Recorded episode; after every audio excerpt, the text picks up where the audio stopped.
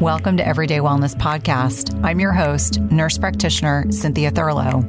This podcast is designed to educate, empower, and inspire you to achieve your health and wellness goals. My goal and intent is to provide you with the best content and conversations from leaders in the health and wellness industry each week and impact over a million lives.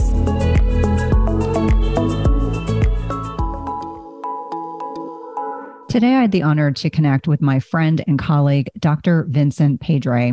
He's the medical director of Pedre Integrative Health and president of Dr. Pedre Wellness. He's also a board certified internist and is also incorporating both a philosophy and practice of Western and Eastern medical traditions. Today, we spoke at length about the gut microbiome and gut health, the power of manifestation, the role of the gut microbiome in the brain, value of elimination diets, as well as why plateaus are not something to be feared. We talked a great deal about the metabolism of certain types of neurotransmitters, as well as the vagus nerve. We discussed circadian biology, the role of fermented foods versus fibrous foods, the need for tapping into the parasympathetic for proper gut microbiome health and digestion, ways to support the gut microbiome in a proactive manner, and his amazing book, The Happy Gut Protocol. I hope you will enjoy this discussion as much as I did. I look forward to having Dr. Pedre back after his next book is completed.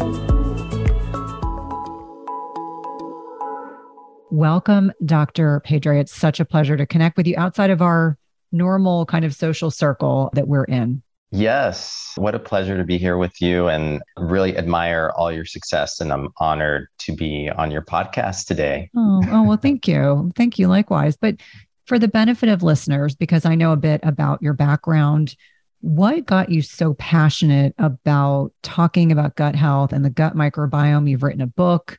I know that you're an expert in this area, but for the benefit of listeners, share with us your experiences growing up and how that kind of dovetailed into the niche that you're in right now.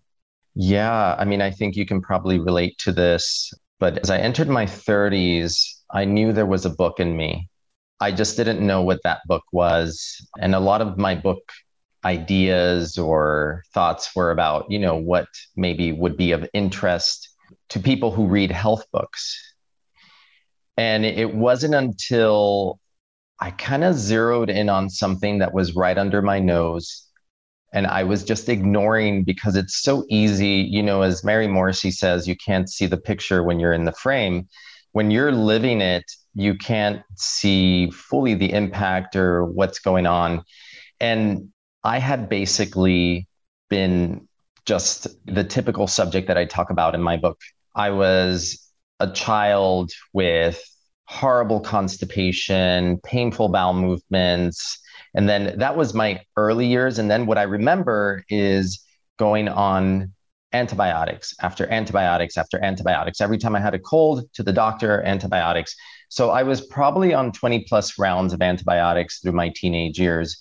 And as a result, I mean, I can look back now with my functional medicine brain as a gut health expert and understand that the antibiotics cause a dysbiosis that led to leaky gut. And I became sensitive to the two biggest food groups in my, in probably any teenager's diet wheat and dairy. You know, I started my day with cereal with milk. Every day after school, the tradition was my mom picked me up from school. We would stop at Burger King for a vanilla milkshake on the way home from school. Meanwhile, I kept getting sick over and over. The doctors thought, you know, my immune system, maybe I'm not getting enough nutrition. They wanted to put me on, they put me on these horse pill multivitamins, which made no difference because that wasn't the issue. That wasn't the problem. That wasn't why my immune system wasn't working. It's because my gut was a mess as a result of having developed leaky gut. And I was also um, became reactive to other foods that were common in my diet. And so I didn't discover this until I was in my 30s. I made my first initial discovery, and it wasn't like I was being educated on it. It was more kind of like self experimentation and observation when I was in medical school. I wasn't having dairy as much as I had in the years prior. And I noticed that it wasn't as easy for me to get sick. Because before, if I was around somebody that was sick, I was like, you know, I was a hypochondriac, like washing my hands, like because I knew I picked up everything. And that was part of my motivation, I think, for becoming a doctor was like to figure out, like, okay, why do I get sick so often? And how can I hack this? Well, it took me way beyond medical school to get the knowledge, to acquire the knowledge, to really fully understand that the issue wasn't environmental. It wasn't even just my immune system, it was my gut and specifically my gut microbiome and the interaction that occurs in that very unique interface that we call the gut lining or the gut barrier that had been damaged. And as a result, I suffered from weakened immunity, from mental fog, from skin rashes, chronic fatigue, like not being able to recover from, and especially when I went through my medical training and was working 100 hour weeks, you know, we would do a month of 100 hour weeks. And then maybe we would segue into a two week rotation or four week rotation where you were working 50 to 60 hours, you know, so, and it took me like two weeks to recover from those month long, but I was eating pizza and I was eating dumplings and, you know, things that had wheat. And I had no idea, no idea. I mean, oh my gosh, they would serve pizza during our lunchtime lectures in the hospital. Like, talk about like basically causing a food coma, like the wrong food. But it's so ingrained into our culture that it's normal to eat a slice of pizza, for example, or to eat a, a piece of bread when you go to a restaurant. It's so normal then when you discover that this just doesn't work with your physiology, you know, you suddenly find yourself going against the grain and facing judgment as a result. And it was really initially my journey of healing my gut, changing how I ate, educating my family on my gut health issues who did not understand. Like my sister, for example, was still offering me a croissant for breakfast six years into me telling her that no, I can't have gluten. Like that's poison for me. It just wasn't clicking for her until her son developed hives. And I diagnosed him with gluten sensitivity as the cause of those hives he took gluten out of the diet and the hives disappeared. When her son got it, she finally understood like, oh, you can't have pasta.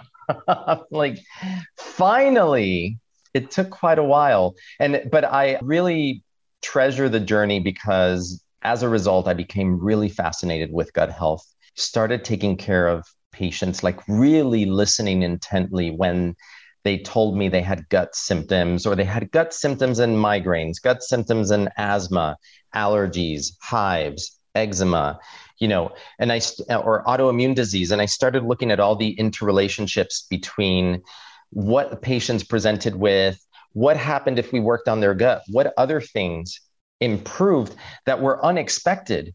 Like suddenly your mind is clear, or now you have more energy than ever. For me, it was, I was working 12 hour days in my clinic. And you know, as a health practitioner, the patient at the end of the day doesn't care that you're tired.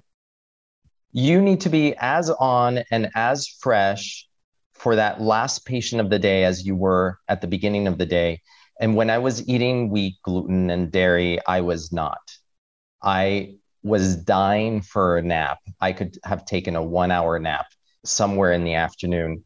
And it was a struggle to get through the day. And when I started healing my gut, I suddenly had this burst of energy. And I realized I did it first as an experiment for myself, thinking, you know, let me, and I do this with people too, you know, because sometimes if I tell them, no, you're not going to be able to eat wheat for the rest of your life, like, oh my God, like they're going to look at me like a deer caught in the headlights.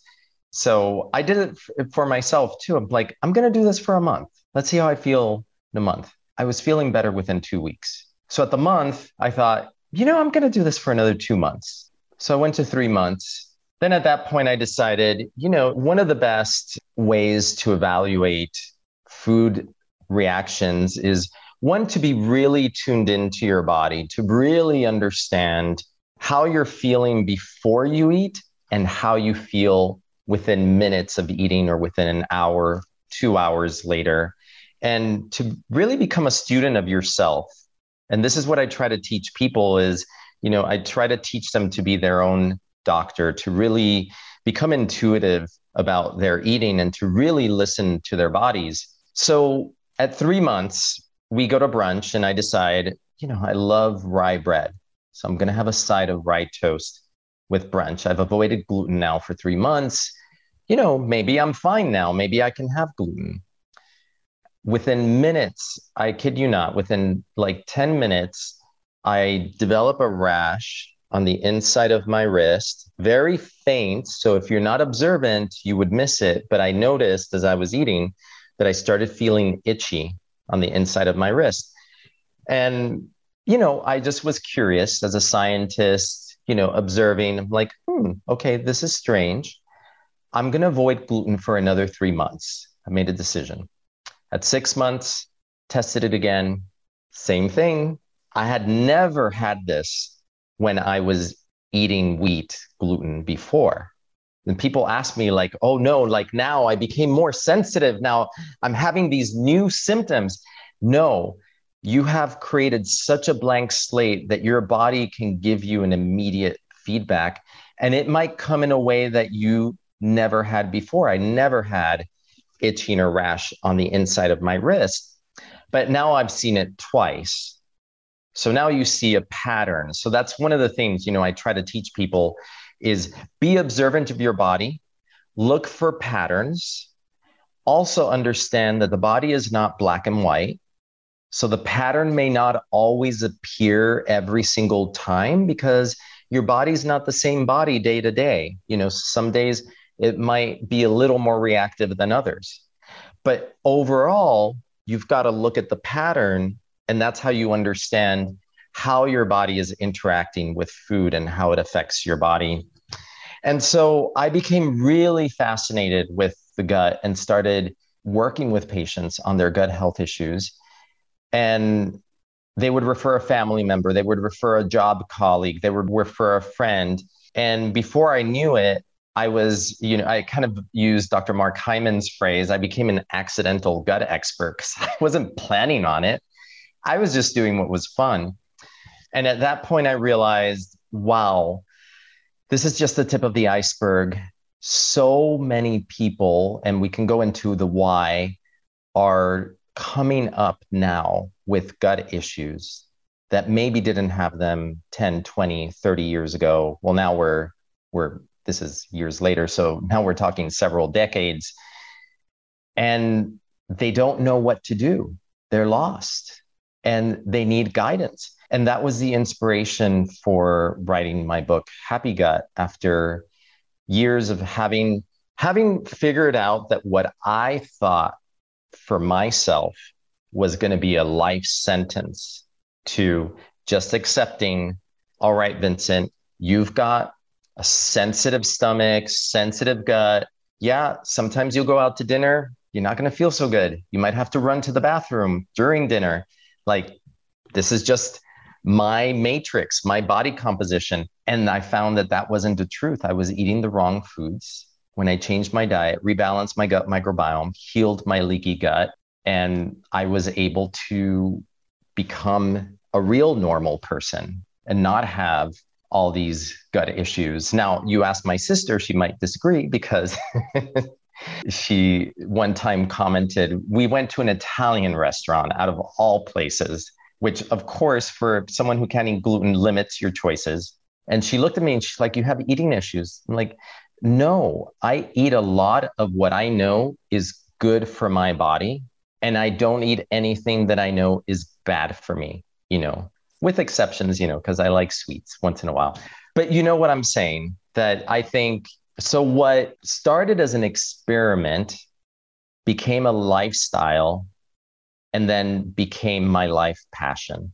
Today's podcast is sponsored by NutriSense. It combines cutting edge technology and human expertise so you can see how your body responds to different types of nutrition, stress, exercise, sleep, and where you are in your menstrual cycle in real time. And by pairing a continuous glucose monitor with their app and expert nutritional guidance, NutriSense can help you reach your health goals. And the best part is it's not just a program where they send you the CGM and you have to figure it out on your own. Each subscription plan includes one month of free expert nutritionist support. Your nutritionist will work with you one on one, interpreting your data and providing customized advice to help you reach your health goals. The last time I had my CGM on, my registered dietitian and I troubleshooted over some specific concerns that I had. And whether you're aiming to lose weight, stabilize your energy, or just feel better overall, NutriSense offers the guidance and support you need. And lasting sustainable change takes time and can be achieved through a longer term subscription. That's why I encourage my patients and clients to consider three, six, or 12 month subscriptions where it's actually less expensive and allows you to not only achieve your goals, but also to ensure that you stick to your healthy lifestyle for the long term. As I've mentioned before, I have found the CGMs I've used through NutriSense to be incredibly insightful, specifically to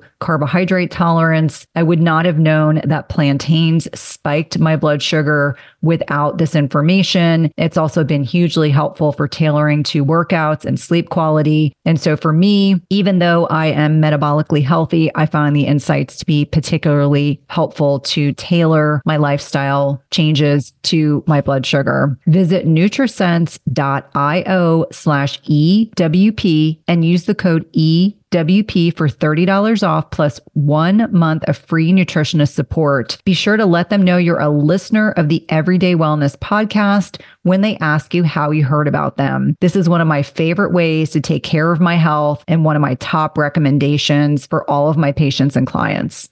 One of my favorite ways to take care of my health is with appropriate electrolyte replacement. And my favorite brand is Element.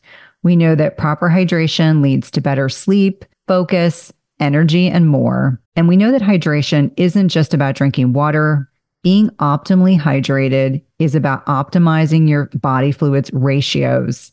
And electrolytes are a component of proper hydration. Element is formulated with a science backed electrolyte ratio, which includes sodium, potassium, and magnesium. And with the amount of travel that I do personally and professionally, one of the ways that I stay on track is with electrolyte supplementation while traveling.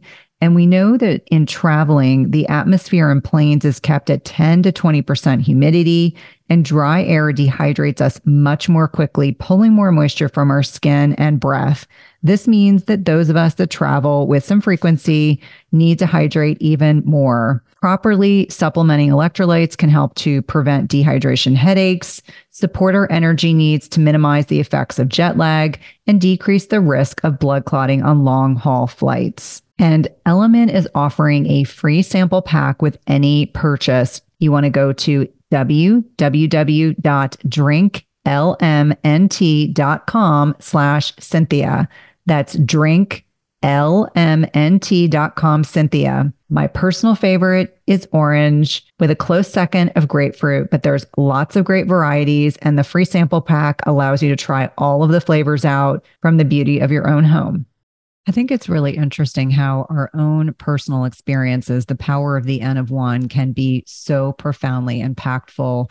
And I think most of the listeners know that I was treated for Lyme in my 20s. I had the classic bullseye rash. I always say there was a doctor in the student health clinic who probably saved my life by diagnosing me properly. And I didn't realize that the antibiotics I went on to treat Lyme appropriately then would create leaky gut, which then led to psoriasis. And it was probably five years later, I was talking to an integrative medicine doc. And, and back in my 30s, there weren't as many of them as there are now. And she said, Well, you realize why you have psoriasis, right? And so she started connecting all those dots for me. And I said, Well, let's do an experiment. I'm going to go gluten free and I'm going to heal my gut. And so I went gluten free my dermatologist can corroborate all of this. She kept saying, I cannot believe how severe your psoriasis was. And now you have none. And I haven't needed to be on steroids or anything for more than 10 years. And so I think for listeners understanding that foods that seem fairly benign in the wrong person, like you had been on antibiotics, I had been a couple rounds of antibiotics, not a lot, but enough that it had created this hyperpermeability of the small intestine and then led to these sensitivities, which to this day I remain gluten free because I think it's so important for me to not eat gluten. But let's talk a little bit I, about. I want to also, can I mention one Sure. thing about that, uh, which I think is relevant? Is a lot of people go on, you know, gluten free experiments and they do it for a month and they think, oh, I don't feel completely better. I'm just going to go back to eating gluten. What I learned from myself and also th- through seeing patients is that the level of healing that I felt at three months was not as great as six months and was not as great as a year. And it really surprised me because it wasn't always linear. It was like sometimes there was just a sudden, there was one month where suddenly I just felt a quantum change and realized, wow, it really does take a, you know, dedication, but also a bit of faith that because there were moments during that time where things just seemed to flatline and you think, I'm not going to get better. And I was just reading a post by a friend who had gone gluten free, and they were saying that it took two or three months of not losing weight on a gluten free diet before their body finally reduced inflammation enough. And then the weight just started dropping you know and i think about that because a lot of people they don't have the patience to continue you know when can you imagine if you're at three months and you haven't seen results yet like well why am i going to continue this but we understand now that gluten increases gut permeability across the board for people who are normal people who are celiac and people who are um, non-celiac but gluten sensitive so it takes a while for the body to unravel that inflammation and to process all of those metabolites that can hang out hang around so because you said that and i was thinking of you know even your own journey going gluten free it's not i'm sure that you weren't free of psoriasis one month after you went gluten free no, and I think it's important. You know, we have this society that is very focused on instant gratification. So being patient, understanding that even if you're not seeing scale victories, if you want to refer to it as that, that there's a lot of profoundly powerful things that are happening under the hood, if you will, and trusting in the process. Because I was just talking to a young woman, we had done a, a GI map, and you know, I was looking at her anti-gliadin antibodies, and we were talking about the significance of that and, and why hers were high, and explaining to her that I don't want you eating gluten and I don't want you having grains because there's this issue with cross contamination. And we already know you've provoked an immune response. And she said, I never realized why it was so important to be mindful of foods that we introduce into our diets that we think of as being so benign and how many people are listening and perhaps they're a little disconnected from their bodies perhaps they're not as intuitive yet and that's something that we can absolutely talk about but leaning into that intuition that the body's trying to tell us because i think even for myself even though i retrospectively think about well yeah i got some i would get bloated maybe when i had gluten. But much to your point working in a healthcare setting where there's pizza and pastries and donuts i mean i trained in baltimore and that's like krispy kreme heaven there. I'm not a donut person per se but I mean, any break room I was ever in, if I worked overnights in the ER or for cardiology, there was always a proliferation of highly processed, hyper palatable, gluten containing goodies just about everywhere you went. And because we were at work, I think a lot of people thought of it as being very benign. So I appreciate you kind of interjecting that very important point. I mean, I mean even if you think of the old Roman emperors like Julius Caesar, his thing was he gave bread to the people. What does bread do? It makes you docile. You know, Mhm. the gluten gets converted into gluteomorphins, morphine like compounds. They go to the brain and just make you feel relaxed, make you feel sleepy. So even back then, I think they realized that it was a means of control. Yeah. Oh, but it does, it modifies what's happening inside the body. Mhm. Oh, absolutely. So, for the benefit of, of people that may not be as familiarized with the gut microbiome and, and talking about this bi-directional communication that goes on between our gut and our brain and how it's so profoundly impactful. You know, there was a recent study that just came out. I don't have it in front of me, but it was talking about the fact that, you know, we're looking at neurotransmitters that the bulk of them are actually comprised in the gut microbiome as opposed to our brains. And yet all these antidepressants, et cetera, are largely not as impactful as they could be because we've been looking at the wrong focus. So really the gut is far more important than, you know, certainly during my training, probably during your training as well. I think about it very differently now. So let's talk a little bit about the gut microbiome, the importance of it what the role is and really thinking about you know food is mood. So we talk about that. What does that mean? And really explaining to people that if we're eating a nutrient dense whole foods diet we are less likely to have issues with you know promoting and producing healthy neurotransmitters mood disorders etc i think one fascinating piece of information or or way to look at it which i think is quite interesting is that our unicellular gut bacteria produce neurotransmitters as byproducts of metabolism and release them. So, like serotonin, for example. And neurotransmitters are meant to, you know, stimulate nerve impulses, nerve cells that are then communicating to other cells. And I mean, I'm sure that bacteria probably have some cross communication that happens the fascinating thing is that the superhighway between the brain and the gut is the vagus nerve. And at the end of the vagus, which innervates almost the majority of the digestive tract, along with all the internal organs, are, you know, almost like these little finger like projections that are all along the gut. And they have 5-HT receptors. So they have serotonin receptors.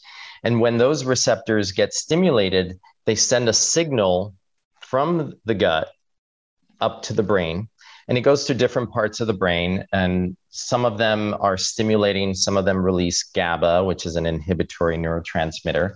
So it's controlling it's kind of it's giving your brain feedback on what's happening in the periphery. Another really fascinating tidbit of information is that there are more enteric neural connections so enteric meaning in the gut than they are in the brain and that I think speaks to the fact that when we talk about intuition, we talk about gut feelings, your gut intuition. The gut is, it's not only digesting food, it's digesting information and it's giving that read back to your brain.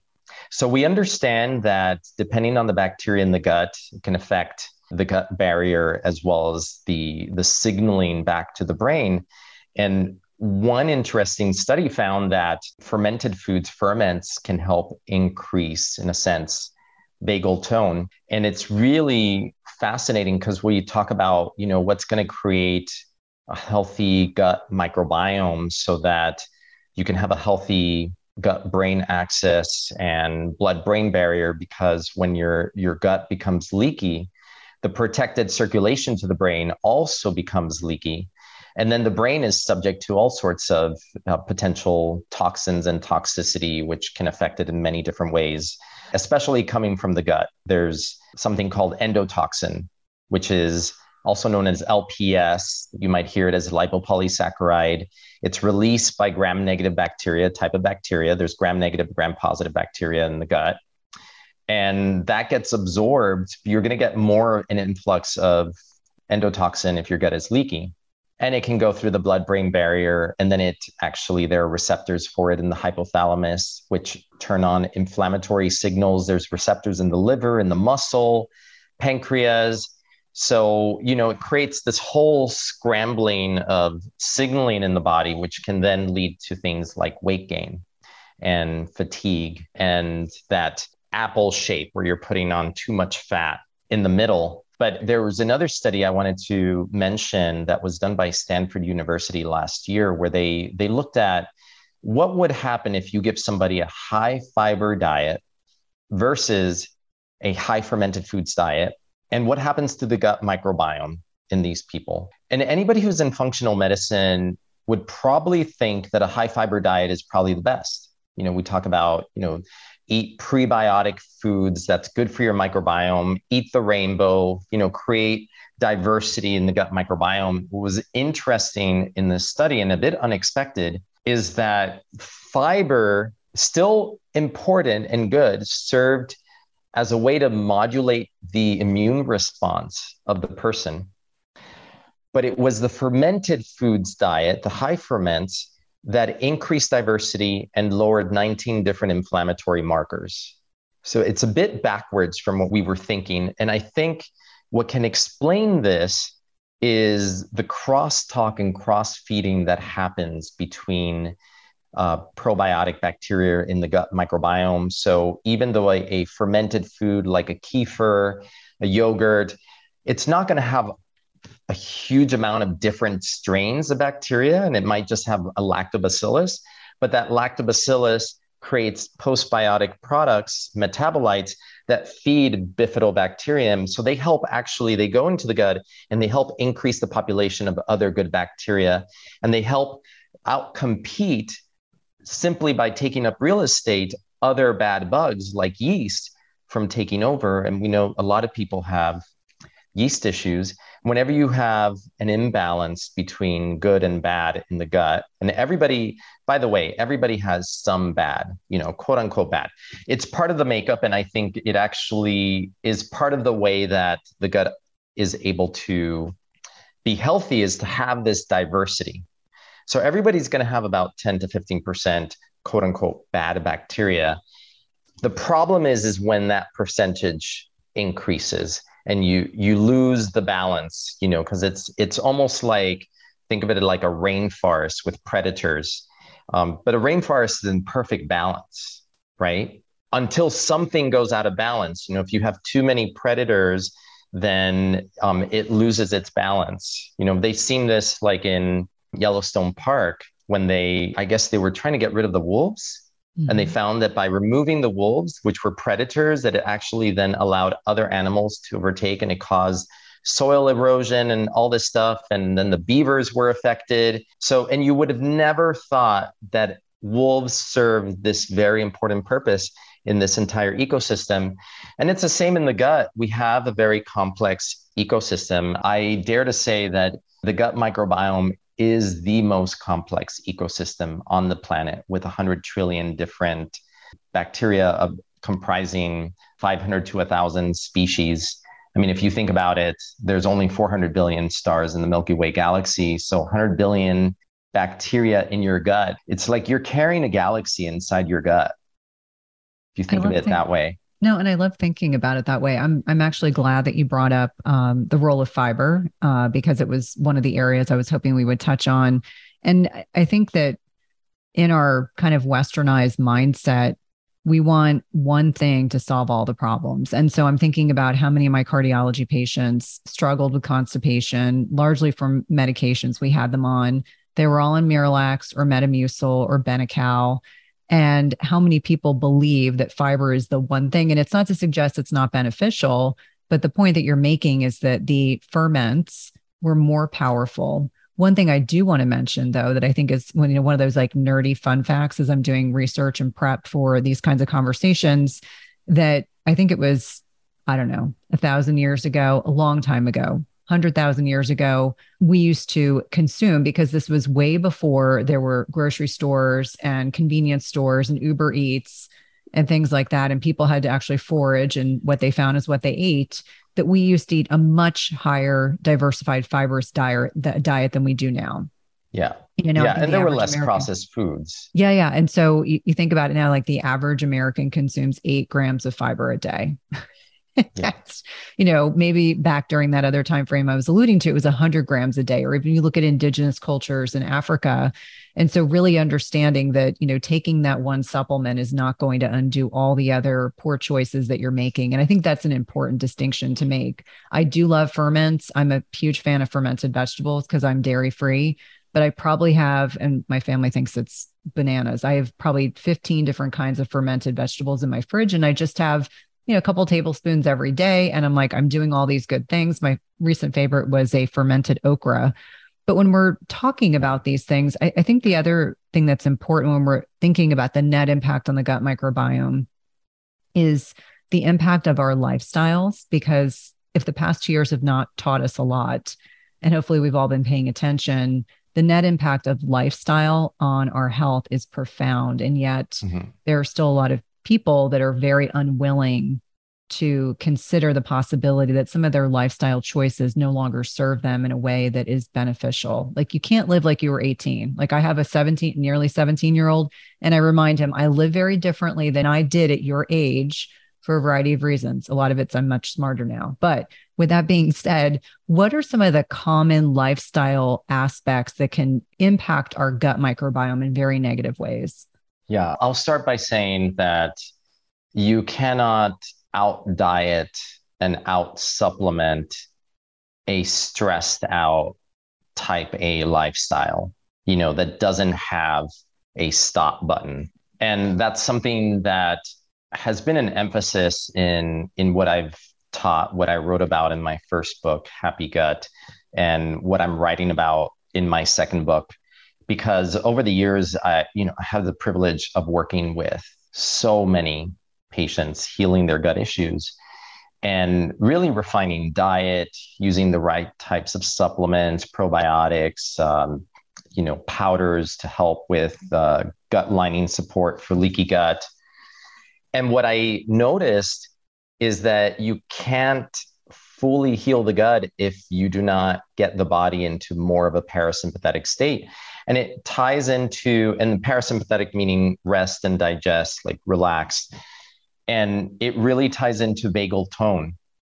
And a lot of people walking around in this fast paced world, especially pre pandemic world, were running really fast, not getting enough sleep, not allowing enough time for relaxation, for enjoyment.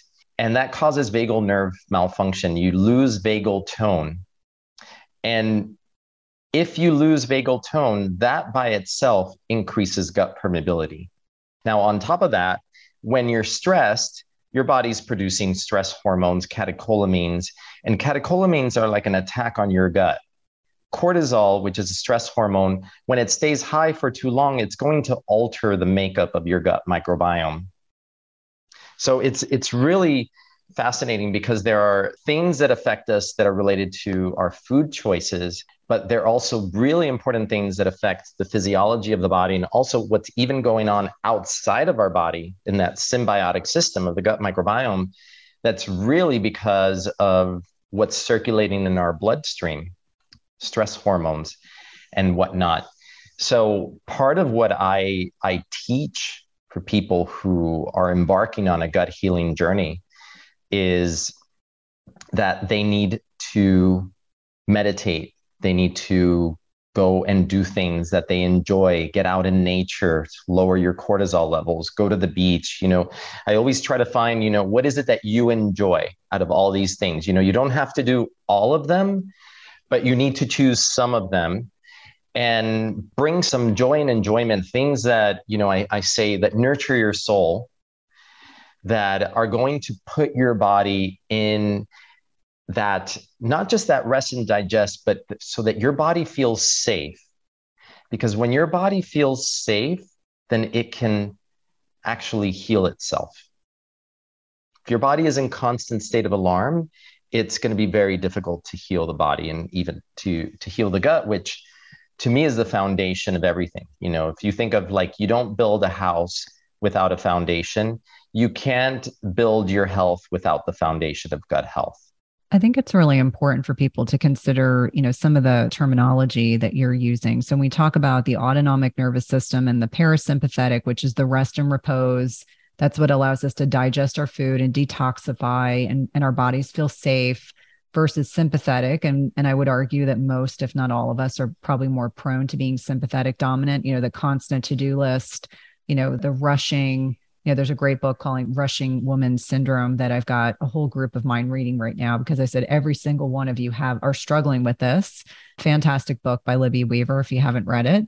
But I think it's so important for us to understand that this vagal tone is so beneficial. And so I think back to my cardiology brain because we would have people that would pass out. We would have people that, you know, they would go to have blood drawn usually this happened to men more than women. That was my observation as a nurse and a nurse practitioner, but they would go to have blood drawn or they would urinate and they would pass out. And so they would stimulate the vagus nerve at a, at a time that it would lower their blood pressure. I mean, it would just do all these things physiologically to protect itself under fear of duress, probably not with urination. But the point that I'm trying to make is that this vagal tone is so important to maintain. What are some of the simple ways that you, you know, when you're working with your patients and you're talking about vagal tone, what are some of the ways that you retrain it? Because I learned from one of our shared friends, you know, Sachin, that, you know, like whistling and humming and um, you know, all these things can be helpful for strengthening that vagal tone, like easy things to do that don't require yeah. any extraneous equipment that you can do all by yourself at home. Yeah, singing in the shower. especially if you've ever had any vocal training, understanding like raising the palate, like and really creating the vibration there in the vocal cords, because the vagus nerve travels on both sides here from the brain and then innervates, you know, all the internal organs.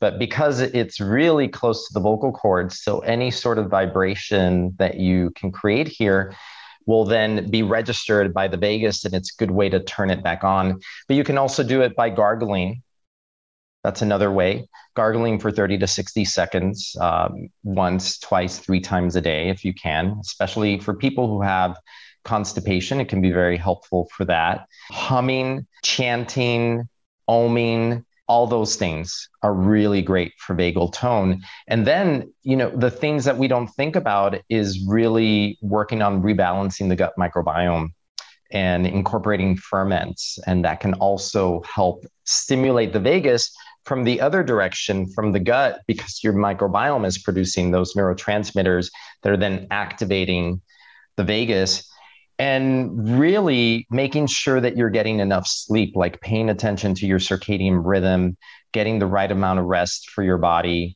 and bringing enjoyment into your life. Like you just said like not feeling like you're rushing everywhere not being in a state of alarm. And some of that just requires just very slight modifications in the way that you do things. You know, when I was younger, I don't know why I like this, but I didn't like waiting at the airport. So I would leave at the last minute possible, but then stressed if there was traffic, if I was going to make it on time, then running to the gate, and then getting on the plane right as they're boarding and as I got older, I realized, okay, that creates an internal state that is extremely uncomfortable. Why not just replan, a little more planning, leave earlier? Okay, it's fine if you have to wait when you get to the airport. You can just relax, you know, listen to a book, read, whatever it is. But I think a lot of people, they don't do that executive level planning for their lives.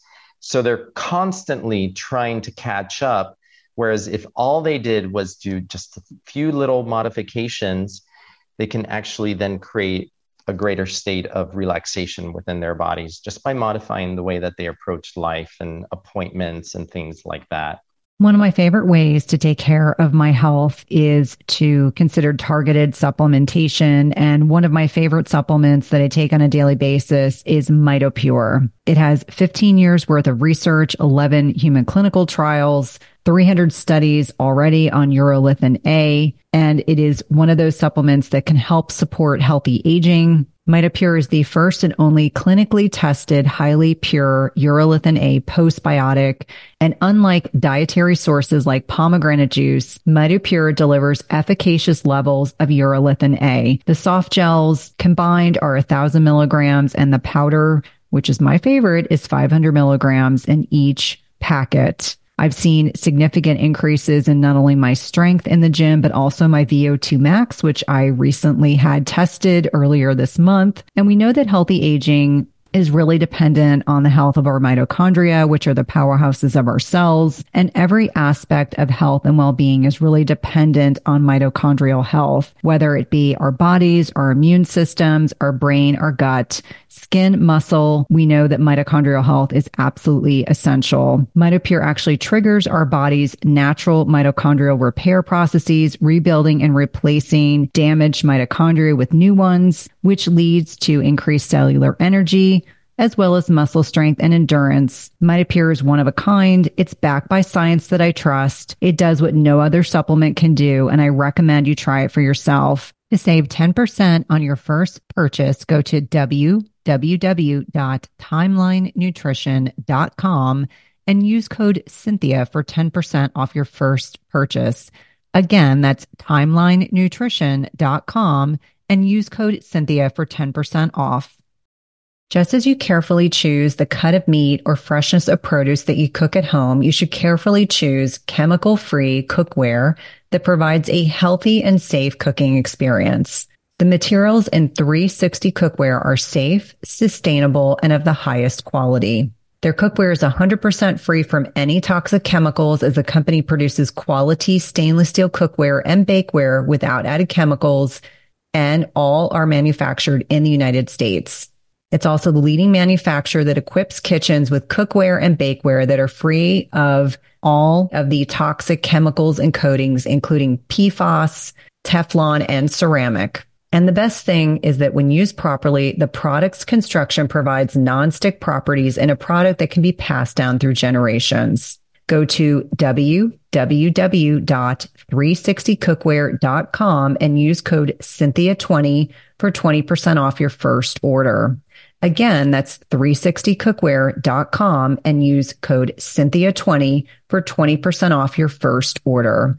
We've been using their products over the last several months and have really been pleased with not only the durability, but ease of cleanliness. I'm laughing because I recently had a conversation with my husband who likes to get to the airport at the very last minute. And I'm completely the opposite. I'm like, I'd rather wait on the other side. I'd rather, you know, open, get my book out, listen to an audible book. But I think there's a message in there that we can kind of rewrite patterns. And I think this is important. I think we've been through a very stressful last two years. And I think for many of us, we have changed the way that we live our lives on purpose because we found out th- certain things were no longer serving us. We picked up and left a very big city to go to a much smaller city. We have a lot less stress, a lot less traffic. Everyone here is friendly. That's obviously beneficial. It's good for the parasympathetic, the autonomic nervous system. Now, I would love to kind of dovetail and pivot a little bit and talk about some of the unique properties of our digestive system that I think are really relevant. So, obviously, my listeners are familiar with intermittent fasting and what goes on in the body when we're in a fasted state. And one of my favorite aspects of the digestive system is the migrating motor complex. Like, I completely nerd out on this. It's in my book, I talk about it a lot. But when we're in an unfed state, what are some of the things that go on in the digestive system that are of such importance and let me let me just backtrack one second and say that our bodies are designed to eat less often we have been conditioned probably over the last 100 years that we need to have snacks and mini meals and probably exacerbated over the last 60 and i really think this has been at the detriment of our health our metabolic health in particular and so when i'm talking about aspects of our digestive system that really benefit from not eating as frequently.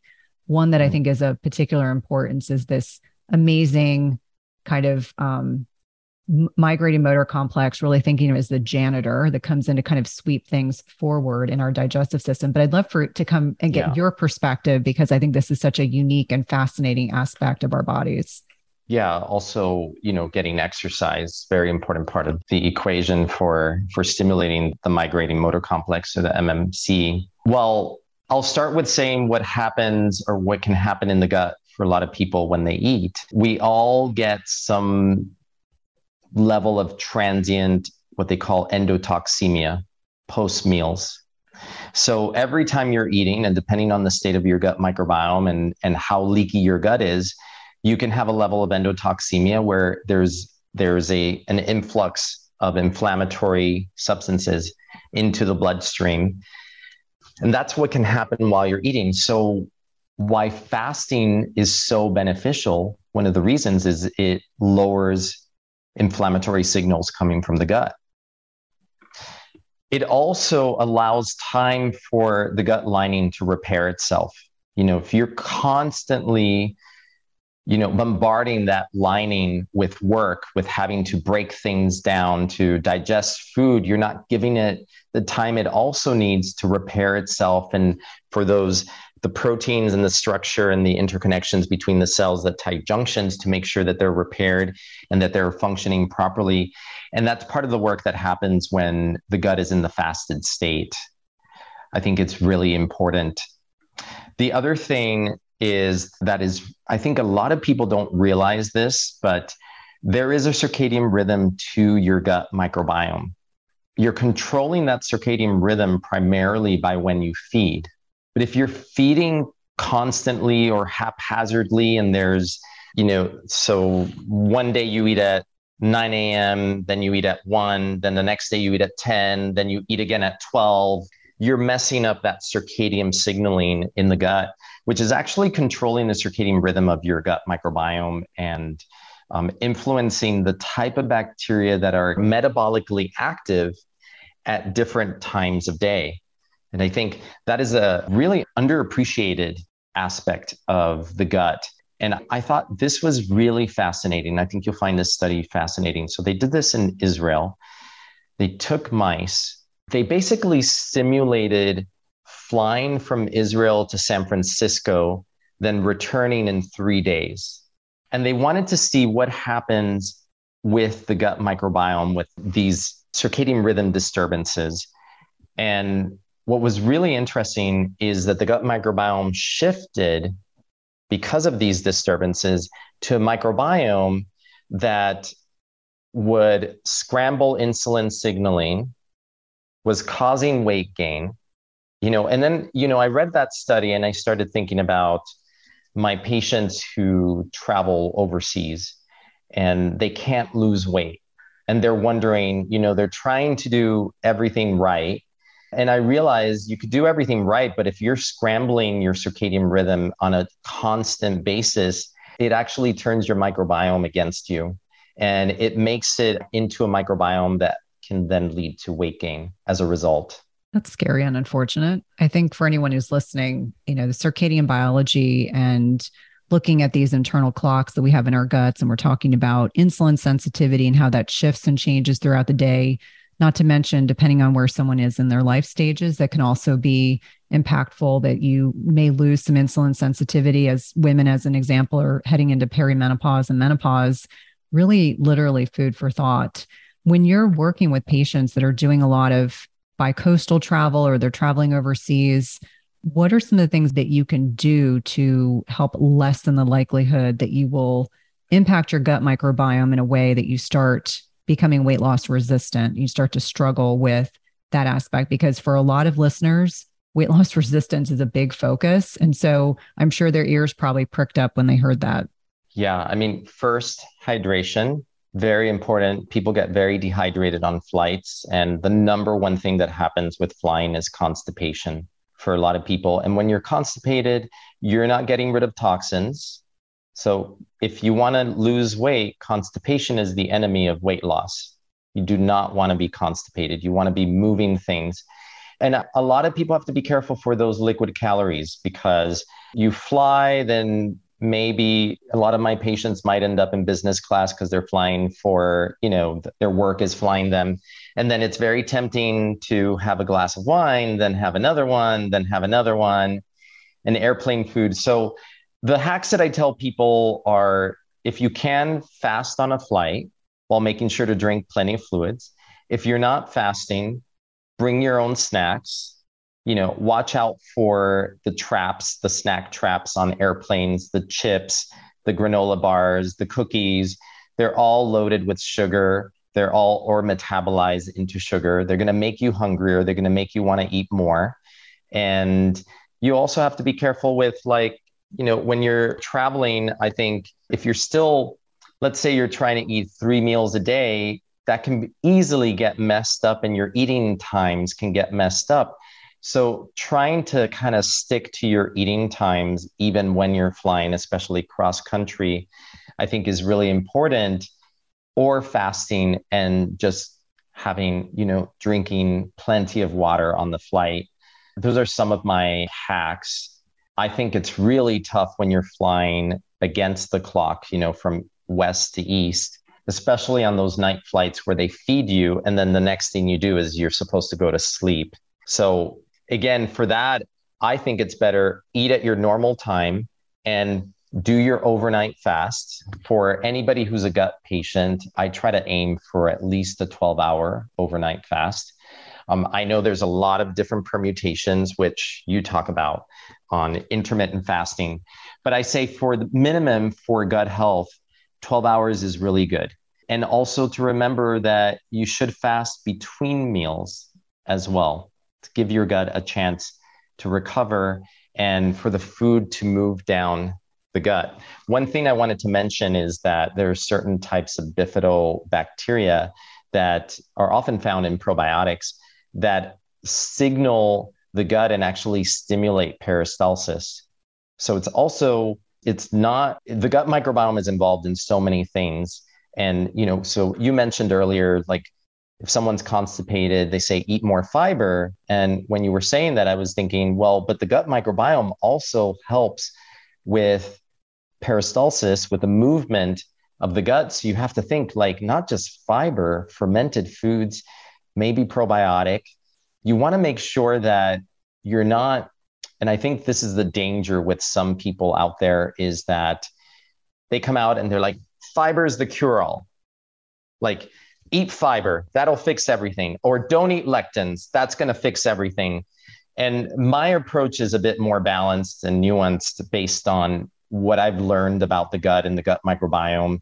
And really it's about having a variety of things yes americans don't eat enough fiber like you said, eight grams, eight, 10 grams. We should be getting 25 to 35 grams. Indigenous people are getting around 50 grams per day of fiber. Um, so we're really behind. Right before I went on, or right before the pandemic started, I actually had the opportunity to go to Africa and stay for three days and two nights with the Hadza, the hunter gatherer tribe in Tanzania. And we went hunting with them. We went foraging with them in the forest. We we we found honey inside a tree. Like there's these honeybees that actually create the honeycomb inside the bark and cut it open and we ate we had the honey there out on the field. We found tubers in the ground that they eat, really great source of fiber. And the amazing thing why I was so fascinated with them and, and jumped on the opportunity to go on this trip was because they've studied their gut microbiome and diversity of the gut microbiome. And it's quite diverse, even though they're not really eating the rainbow. They don't eat the rainbow. They do eat a lot of fiber. They do get exposed to a very broad microbiome because they don't have the level of hygiene that we do. You know, so we didn't talk about exposure to dirt, to the outdoors, all that. But that's also another way that diversifies the gut microbiome. But what is really fascinating about, about them is they don't have diabetes, they don't have obesity, they don't have cancer, they don't have heart disease, they don't have high blood pressure. So there's something to learn there about you started the podcast we were talking about modern life and how we've kind of uh, bit lost connection, I think, with our humanity. And everybody's in this more stressed out state. If you're if you're on your smartphone, like you're being bombarded all the time. And that's causing certain neurotransmitter releases in your brain, which is okay, you know, certain amount of time, but you don't want to deplete those neurotransmitters.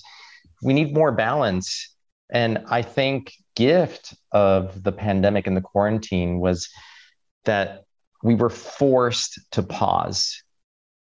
We were forced to create a pause. And I think in that pause, I think a lot of people realize how important or how much their lifestyle before that was impacting them in a negative way.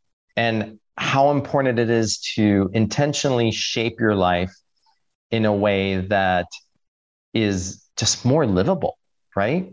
I don't think I could have said it better myself. I think for so many of us, the gift of the past two years, because I like to reframe things, is that we realized for our family, we were not in an environment that was conducive to all of us being happy.